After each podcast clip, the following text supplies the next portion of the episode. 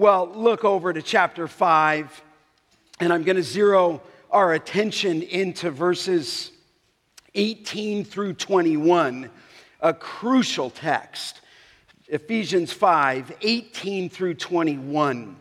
Follow along as I read. And do not get drunk with wine, for that is debauchery, but be filled with the Spirit, addressing one another in psalms and hymns and spiritual songs, singing and making melody to the Lord with your heart, giving thanks and for everything to God the Father in the name of our Lord Jesus Christ submitting to one another out of reverence for Christ. Let's bow in a word of prayer. Father, how we need your spirit to illuminate the truth to those who are in Christ and to open eyes for those who are not in Christ. Father, we're dependent upon you, Father, for every breath and for us to be filled with the Spirit and to abide in you. Father, instruct our minds and hearts. Do what only the power of the word can do. And Father, may we see this clearly. We ask this in Christ's name. Amen. Well, we come to this wonderful section in the book of Ephesians on the filling of the Spirit. And, uh, you know, it, it's funny, I'm smiling because maybe a lot of preachers would say this that the most crucial passage is the one that they're teaching from. And uh, I believe that. This is a vital passage for us as a church family. The truth that Paul lays out here is absolutely critical to our walk with Christ, to our unity here, to our relationships with one another. Now, let me state a couple of major items as we approach this text, as we seek to set it in its context. Number one, the filling of the Spirit is so foundational to the Christian life that without an understanding of it, it would clearly leave you or I impotent or powerless to the resources available for our growth. So it's vital. We have to understand what this text means um, because it's vital for even our sanctification. And the reason that it's so vital is it's connected to God's truth. In other words, as you glance down, look again at 518 do not get drunk with wine, that is debauchery, but be filled with the Spirit. What flows from that is all of his teaching to the wives, then the teaching to the husbands, then the teaching to children, and then to those who are employers and employees. In other words, you can't get to the section on the wives or the husbands or the children or those who work or those who are bosses, if you will, without grasping this truth. In fact, it's funny if you just go into a series on the family and fail to mention the filling of the Spirit, you're a little bit out of the flow of Paul's context here.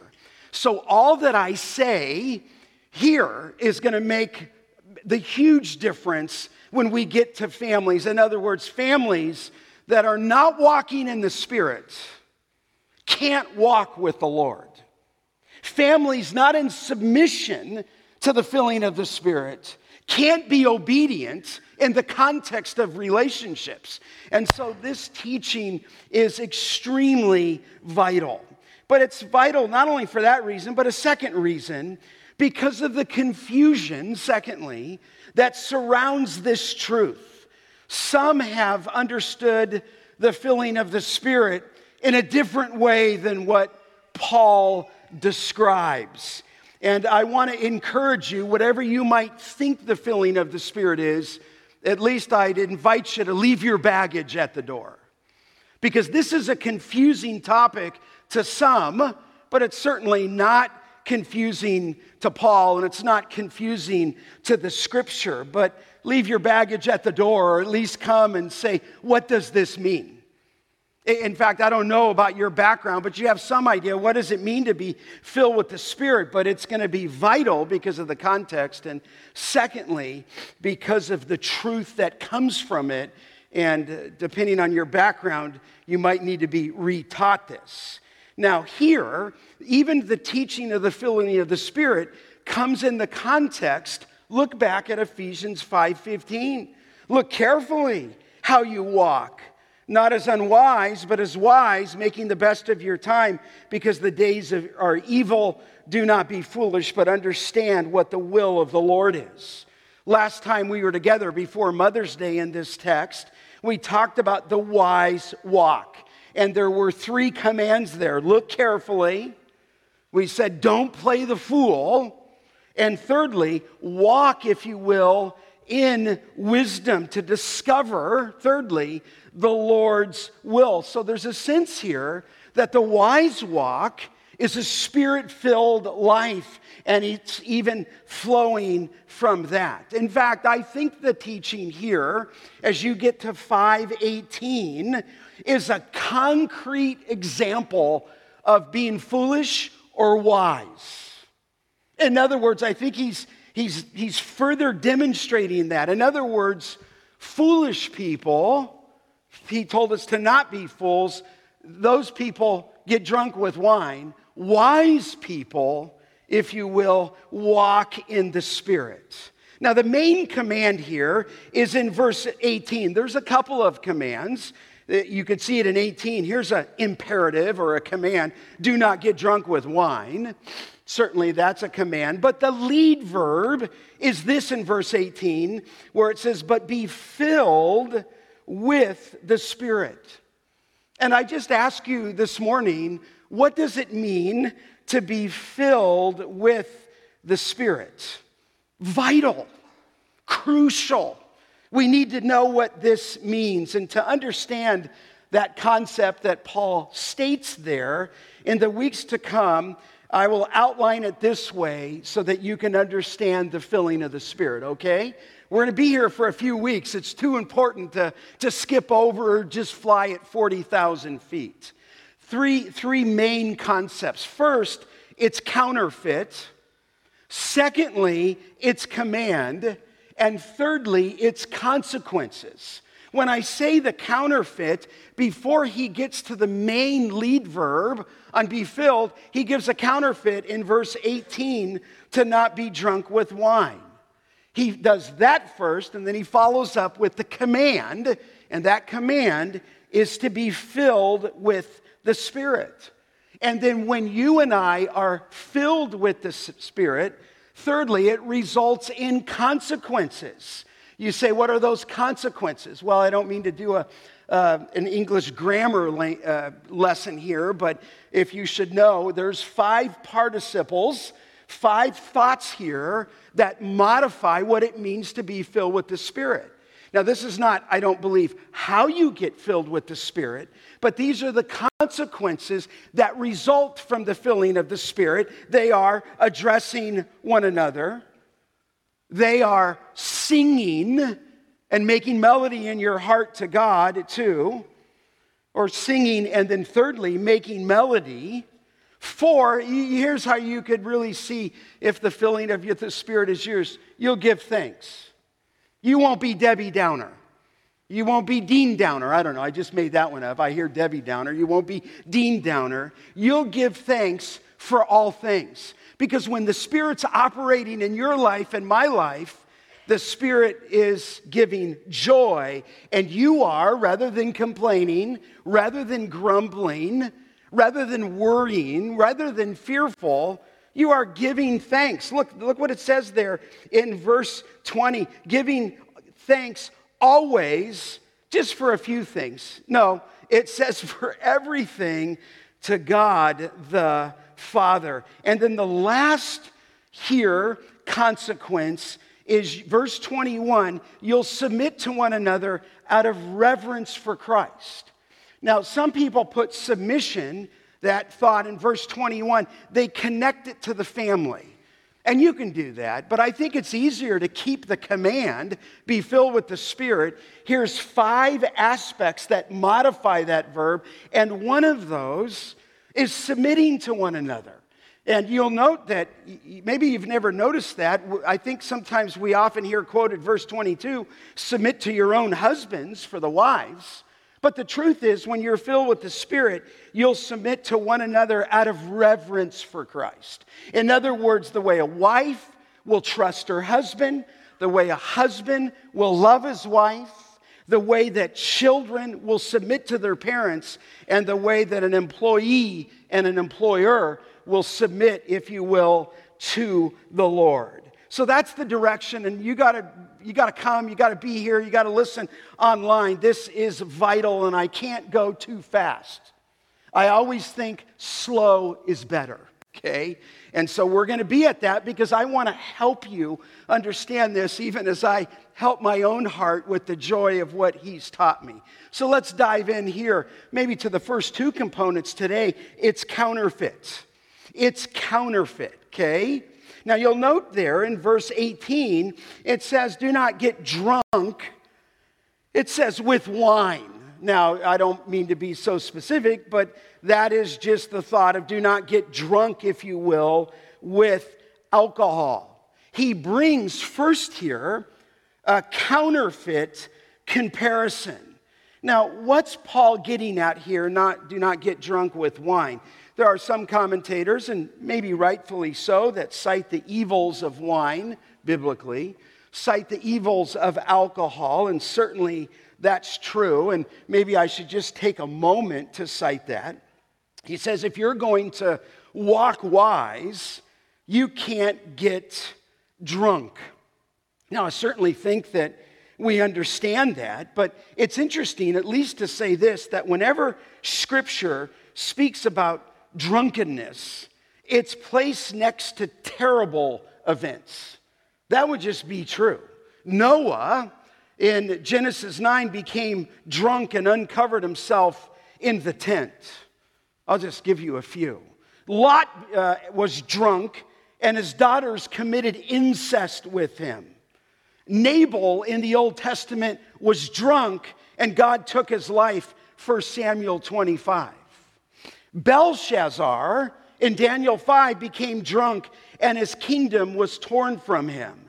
Drunkenness is always associated with wastefulness and even recklessness. But when the text says here in verse 18, do not get drunk with wine, it certainly could just be the social evils of that, and we would understand that. But the primary issue here is not so much the evils of alcohol, but it's a religious one. It's a religious issue in this counterfeit, I think, at least primarily. There was, in the background here, in the context of Ephesus and the church that was there, a religious community, I would put it that way, that believed to be, that, that believed that to really be in touch with the gods, little g, that you had to drink yourself into some kind of euphoric state to really be aligned with the gods. I think people can say things like that even today to really be in touch with God, that some even experiment with drugs and alcohol and uh, etc. But it's interesting that one historian said this concerning the Greek culture in which Paul wrote. And I thought it was insightful. And certainly this could just be don't get drunk because that's your old life and he's called you into the new life. But I believe primarily it's a religious issue that he's addressing here. Because in the Greek culture in which Paul wrote, the great god of Greek mythology was Zeus. And Zeus gave birth to a son and his son was Dionysius, okay, who became the god in Greek mythology who controlled the earth. And as Dionysius controlled the earth, he developed a religion. It was called the religion of ascendancy, okay? And that religion taught that human beings could arise to the level of divine consciousness brought about by ecstasy and emotion, if you will. It was a religion characterized in their writings by wild music, by dam- dancing, by madness, and by ecstasies, if you will, and sexual perversion. All of that was induced with alcohol and specifically drunkenness. And so Dionysius became known as the god of wine. That's what it means. In fact, when I was in Albania years ago, a young boy introduced himself to me as Dionysius. And I was like, you know, he, I didn't say anything to him. He probably didn't know that that's what he was named after, but that was his name, Dionysius. I mean, his mom and dad said, Here's my son. He's the god of wine, as they named him after him. I mean, this was just the, the, the, the situation in this culture. Plato, the historian, said that while these abominable ceremonies uh, were going on, he said in the worship of Bacchus, okay? So Dionysius is Greek. Bacchus was the word that they had for Dionysius, if you will, in the Roman culture. But while these ceremonies, he said, in worship of Bacchus continued, it was difficult, Plato said, to find in all of Attica a single sober man. So this was just a widespread issue. And the purpose of that religion was to cause Dionysius to fill the worshiper's body so that one would comply with the deity's will. So when Paul says, don't get drunk with wine, he's not dealing only with a social problem, only with a moral issue, he's dealing with a religious issue. In fact, I wonder, and you can't uh, be dogmatic over this, if this was the very problem in Corinthians 10 and Corinthians 11, where they were coming to the Lord's table drunk. And so he says, Listen, before I tell you what it is to be filled with the Spirit, here's the counterfeits. And whether it's just only religious or just even also a social evil, Paul said in Romans 13 13, let us walk properly as in the daytime, not in orgies or drunkenness, not in sexual immorality and sensuality, not in quarreling and jealousy. But he told us if you're the new man with the new walk, the new woman with the new walk, this can't be part of your lifestyle. He says there in Romans that this is not what we do. And so Paul says to you, just as when he penned it, okay, that if you want to walk wise, don't get drunk with wine. Look back at the text at what he said about that. He said, For that is, and I'm reading obviously from the ESV, debauchery. That is foolishness. That is wastefulness, if you will. Debauchery is a is a Greek term, and it describes the condition in which a person cannot control themselves, if you will.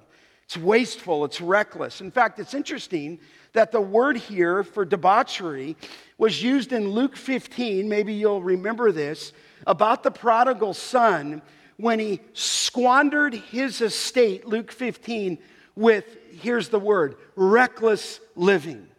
Same word for debauchery. So he says, don't get drunk with wine. That's reckless. That's debauchery. In fact, Peter would tell you and me, 1 Peter 4, 3 and 4, for the time that is past suffices for doing what the Gentiles want to do, living in sensuality and passions. There's our word drunkenness, orgies, drinking parties, and lawless idolatry. With respect to this, they are surprised when you do not join them in the same flood of debauchery. So here, he's just saying, here's the counterfeit, and I think we understand that. The drunk person, if you will, has lost control. It results in the loss of understanding. It results in the loss of speech. It becomes slurred.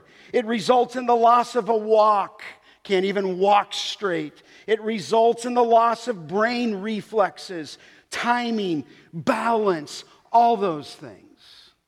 Some years back, when I had all of our kids in the van. We were in San Francisco in broad daylight, moving down in downtown Frisco.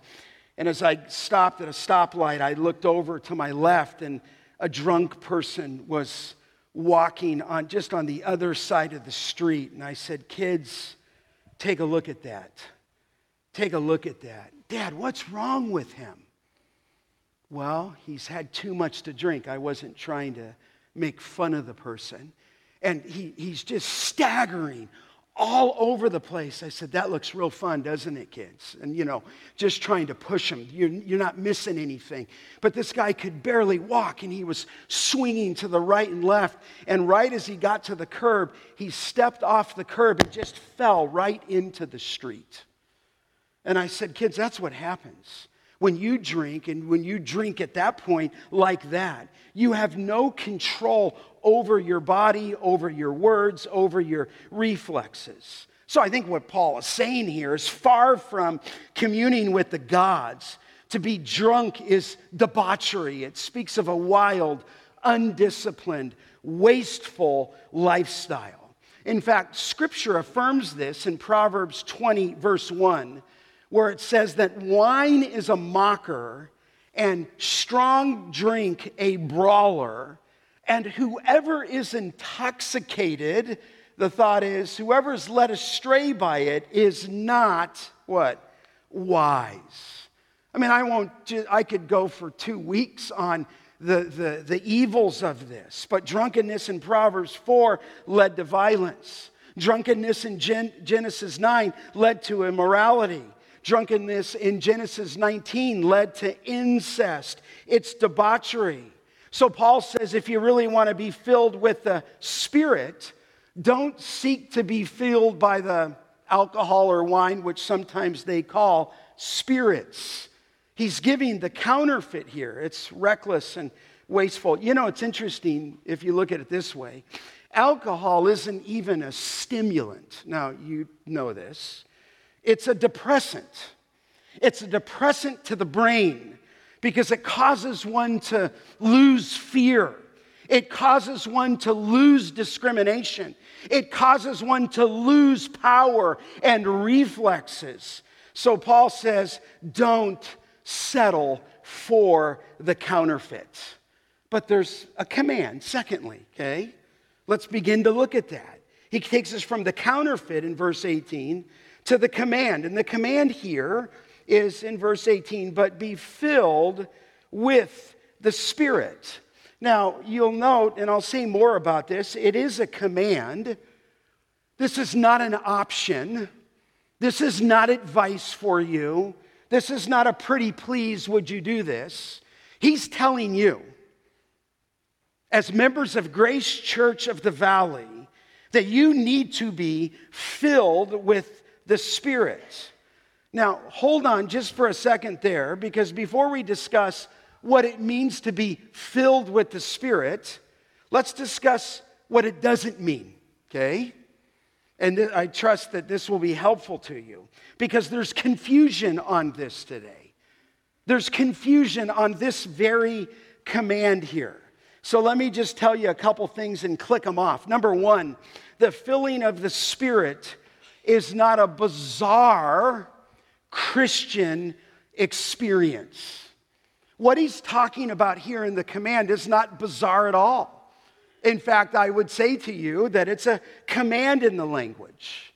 So, watch this. This idea of being filled with the Spirit is not dramatic, it is not a vision, it is not a dream, it is not a feeling you get when you feel like you're going to get a feeling. It's none of that. Feel, the filling of the Spirit doesn't result in holy laughter. The filling of the Spirit doesn't result in flopping on the ground uncontrollably. The filling of the Spirit isn't talking about being slain in the Spirit or anything like that. And the reason I say that, and I'll share more about this, is the language itself tells us that this command is in the present tense. So far from being a crazy, bizarre experience, this is just 101. This is what it means to be a believer. This is how you walk wise. You walk, if you will, in the filling of the Spirit. Let me say it this way this is the normal Christian life, or at least it should be. So, number one, it's not a bizarre Christian experience, it's not a, it's not a prophetic word. It's, it's not a vision, it's not a dream, it's not that the Lord told me, it's none of that.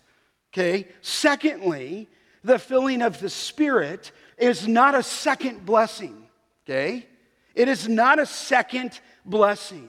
Some teach that this doctrine, here, the filling of the Spirit, is linked to some extraordinary second work of grace in the life of a believer. I've had people tell me, Have you experienced the second blessing? And I always tell them, I didn't know there was a second blessing. But they're asking me that. In other words, Scott, you have something, but you don't have really what you need. What you need and what you fundamentals need is a, is a second blessing. You need, well, I'm like, well, what is, what is that? I remember as a young teenager, they'd ask me that as though there's some kind of holy zap that you would come to a place in your life where you reach, I, I, suppose, in some people's thinking, nirvana in evangelicalism, and you get a holy zap, and all of a sudden you're blessed. That they would teach that's what the filling of the Spirit is, and I'm telling you that's not the case. The filling of the Spirit, far from a holy zap or a second blessing, is the normal Christian life or at least it should be. And again, the language would speak against this. The command is for a continual feeling, okay, filling, not a second work of grace. So before I can tell you what it means, we have to say what it doesn't mean. It's not a bizarre Christian experience, number one. Number two, he's not talking about the second blessing. Thirdly, okay, the filling of the Spirit does not refer to the sealing of the Spirit, S E A L I N G, or the possession of the Spirit, or even the indwelling of the Spirit. You say, well, well, what do you mean by that, Scott? Well, that's not what this command means. You, if you're a believer, you're sealed. You say, by who? By the Holy Spirit. How so? well, maybe it's been a year and a half. Look back at Ephesians 1 just for a second, okay? Do you remember in Ephesians 1, he's working through the work of God the Father, saving us from eternity past. He chose us in love, you, believer, before the world even began. Then Jesus Christ came into our world and he died in our place. He shed his blood. We have redemption through his blood. We have the forgiveness of trespasses. So all of the triune God is at work. God the Father chose. The Son redeemed you in his death and resurrection. And then the Holy Spirit, look in verse 13, in him you also. When you heard, you got to hear it, the word of truth, the gospel of your salvation, you believed in him. Here's the key were sealed with the promised Holy Spirit in other words, your salvation is guaranteed. You were sealed by the Spirit. How so? Verse 14, who is the guarantee of our inheritance until we acquire possession of it to the praise of his glory. In other words, the Father chose you, the Son redeemed you, and the Spirit guarantees the assurance of your salvation because he's the guarantor, if you will, who paid the down payment through Christ, and he's the one who accomplishes it all the way to the end of your life. But I say here that every believer, make sure you get this, at the moment of your salvation, were sealed by the Spirit of God. In other words, that, but that's not the filling of the Spirit. You say, well, uh, look over at Ephesians 4. Do you remember this? Just last month in Ephesians 4:30, where he said there at the end of verse 30, by whom you were sealed. In other words, you were assured for the day of your redemption, you're sealed all the way into glory. And so if you've lost a loved one in these recent months or year, understand if that loved one was in Christ, their salvation is guaranteed. And so here, it's not referring to that, okay?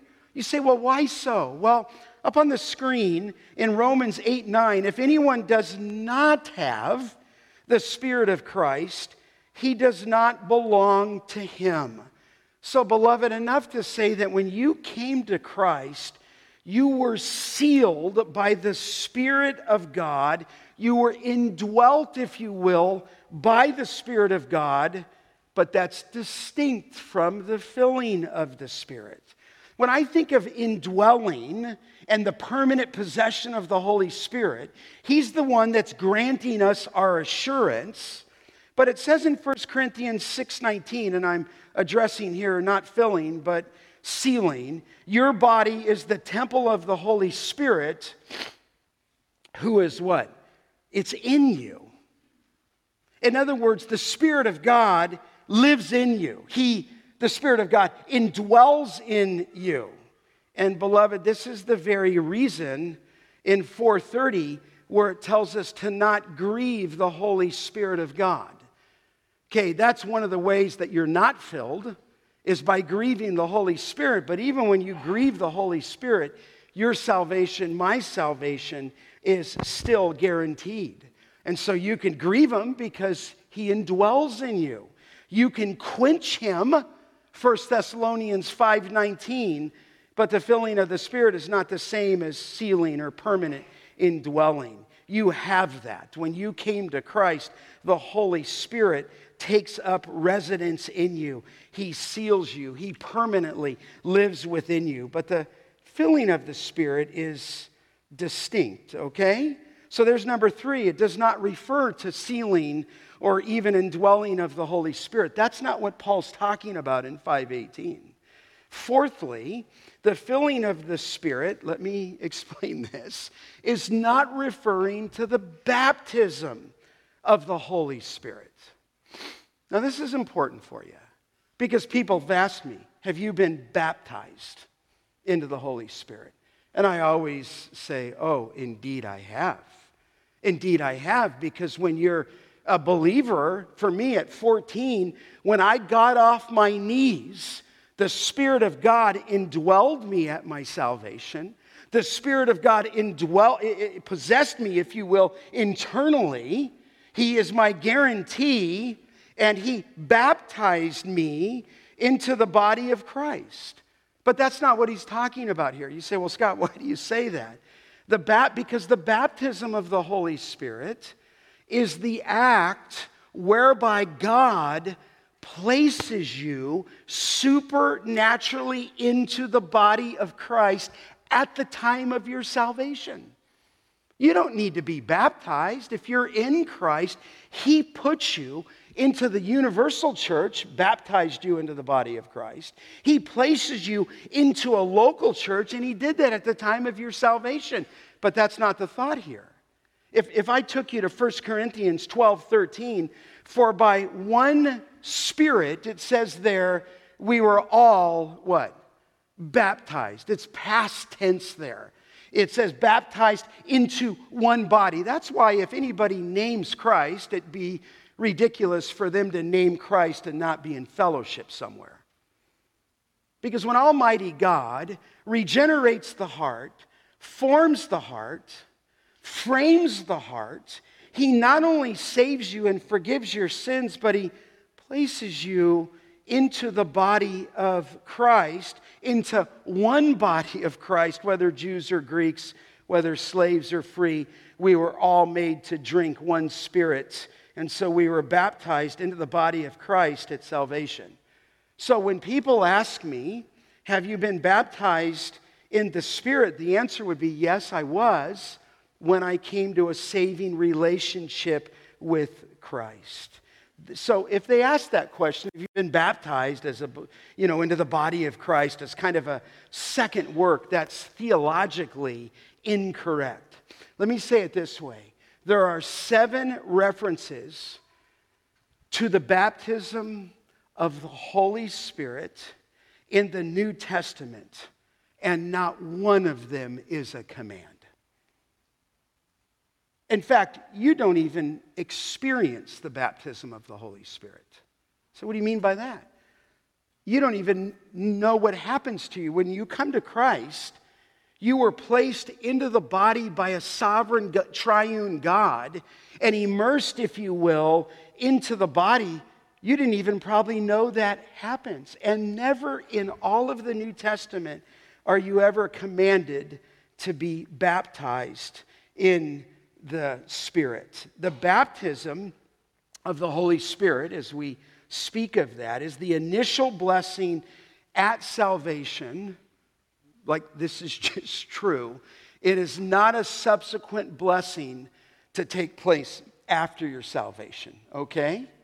So it happens at the time of, it's not a subsequent blessing. In fact, as I mentioned, the baptism of the Spirit is not even an experience. It's something that God does at the very moment of your salvation when He places you into His body when you believe. And again, nowhere are you ever commanded to be baptized. But here, understand, you are commanded, yes, to be filled with the Spirit. So let me put it this way here, we're never commanded to seek a bizarre experience. We're never commanded ever to seek a second blessing. We're never commanded to be indwelt by the Spirit of God, and we're never commanded to be baptized into the Spirit. And the reason being is the Spirit of God already indwells you. The Spirit of God has already sealed you at the time of your salvation. However, you are commanded to be filled with the Spirit. John Stott wrote a real helpful little book, and the book's called Baptism in Fullness. And here's what he said I think it was clear. He said, When we speak of the baptism of the Spirit, we are referring to a once for all gift. When we speak of the filling of the Spirit, we acknowledge that this gift needs to be continually and increasingly appropriated. Okay? I like that. Here, this happened at our salvation, but this is for us. You, as a husband, you, as a wife, as a grandfather, as a grandmother, as a student, and I would even say as a child. How would a child be able to obey and honor their parents in the Lord without the Spirit's help? And so this teaching is crucial for us. Let let me give you just a couple clicks here of the meaning of this word, okay? Number one, and you've heard me say this under this command, be filled with the Spirit, is I'm going to say it this it's a continuous action. Or I could say it's a continuous command. What I mean by that, or at least what the scripture is saying, is it is a present tense command. What you could say is this be kept continually filled by the Spirit, be perpetually feel, filled by the Spirit, or let it be your constant condition to be continually filled, filled by the Holy Spirit. This is why it's not a experience, it's not a second blessing. Actually, this is a moment by moment truth. There's times and places where the action is singular. In John 2 7, uh, remember when we were studying John, there was a single action there where it said, fill the jars of, of water.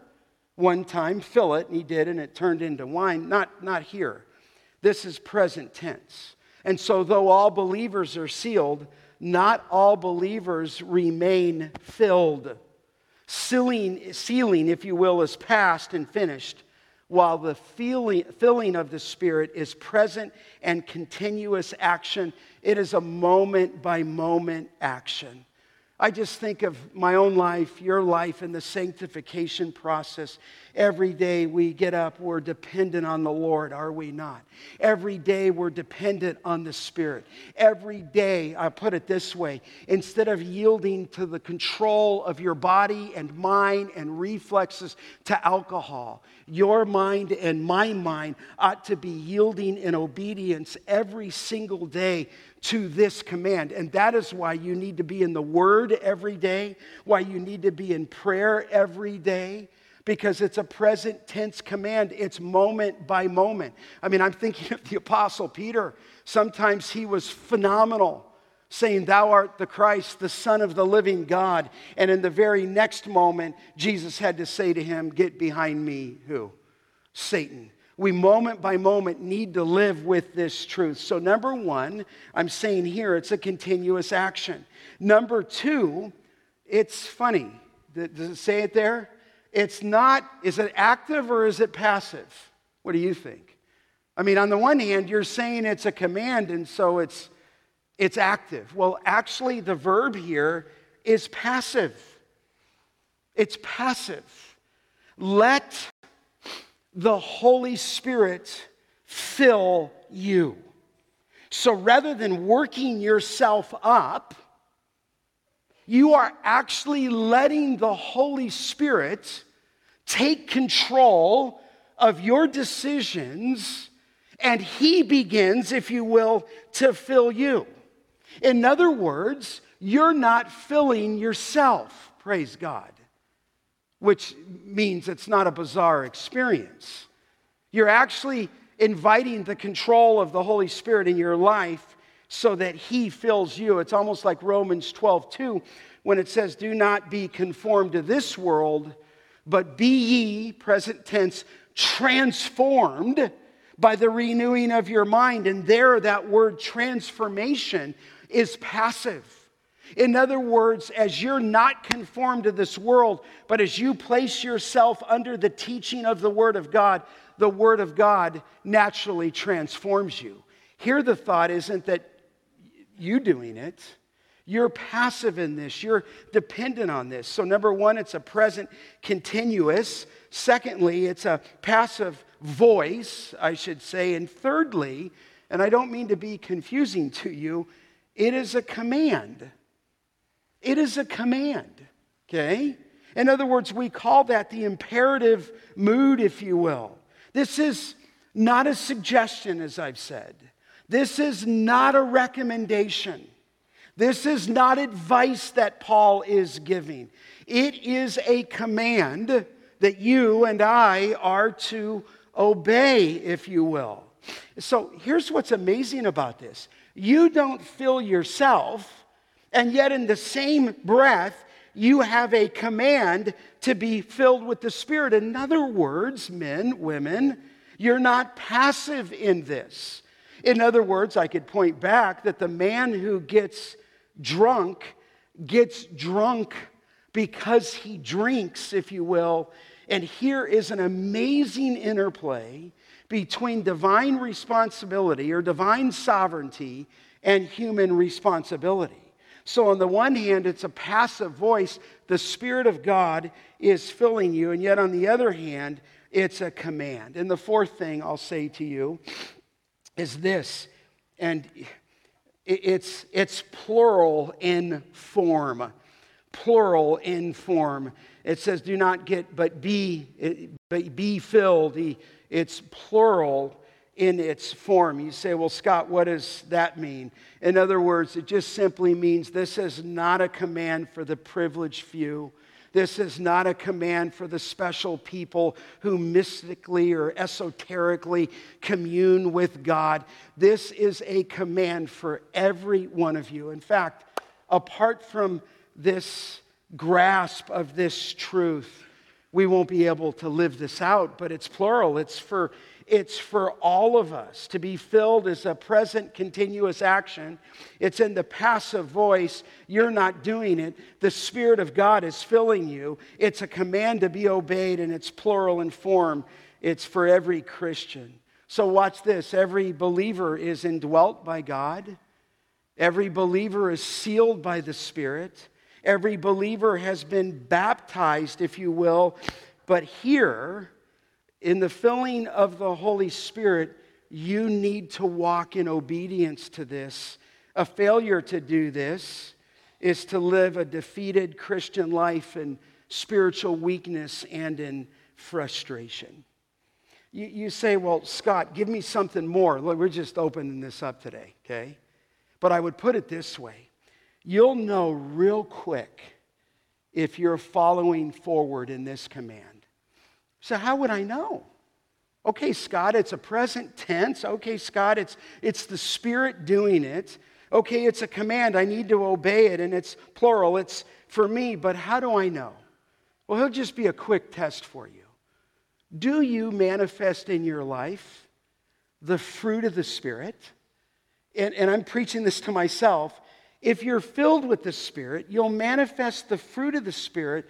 Out of your life will become will come love, joy,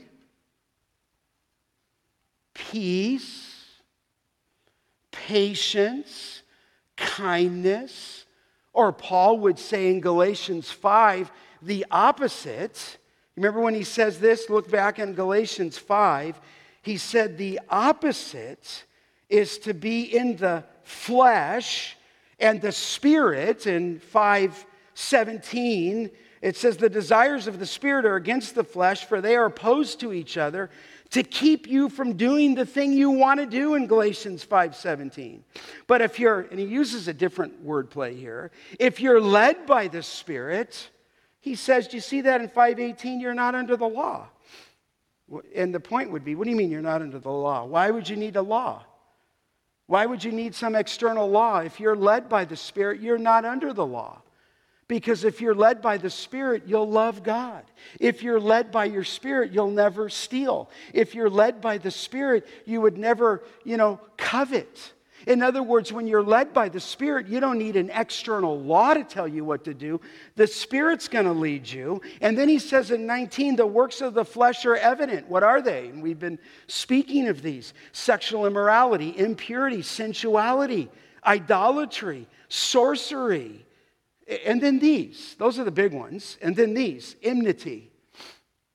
Is your home at peace? Are you filled with the Spirit, husbands? Wives, are you filled with the Spirit, or is there enmity and strife and jealousy and fits of anger and rivalries and dissensions and division? See, listen, for us to glorify God as a church, we got to be unified. And to be unified, we got to walk in wisdom. And to walk in wisdom, we need to be filled with the Spirit. But just a little checkpoint for you. Out of your mouth, out of your heart, is it love, joy, peace, patience, kindness, goodness, faithfulness, gentleness. I might have got those mixed up. Is that what's coming out of your life? Or is there dissensions and factions and enmity and you're at war with people and you're at bitterness with people and there's a lack of forgiveness in your life? There's a quick test.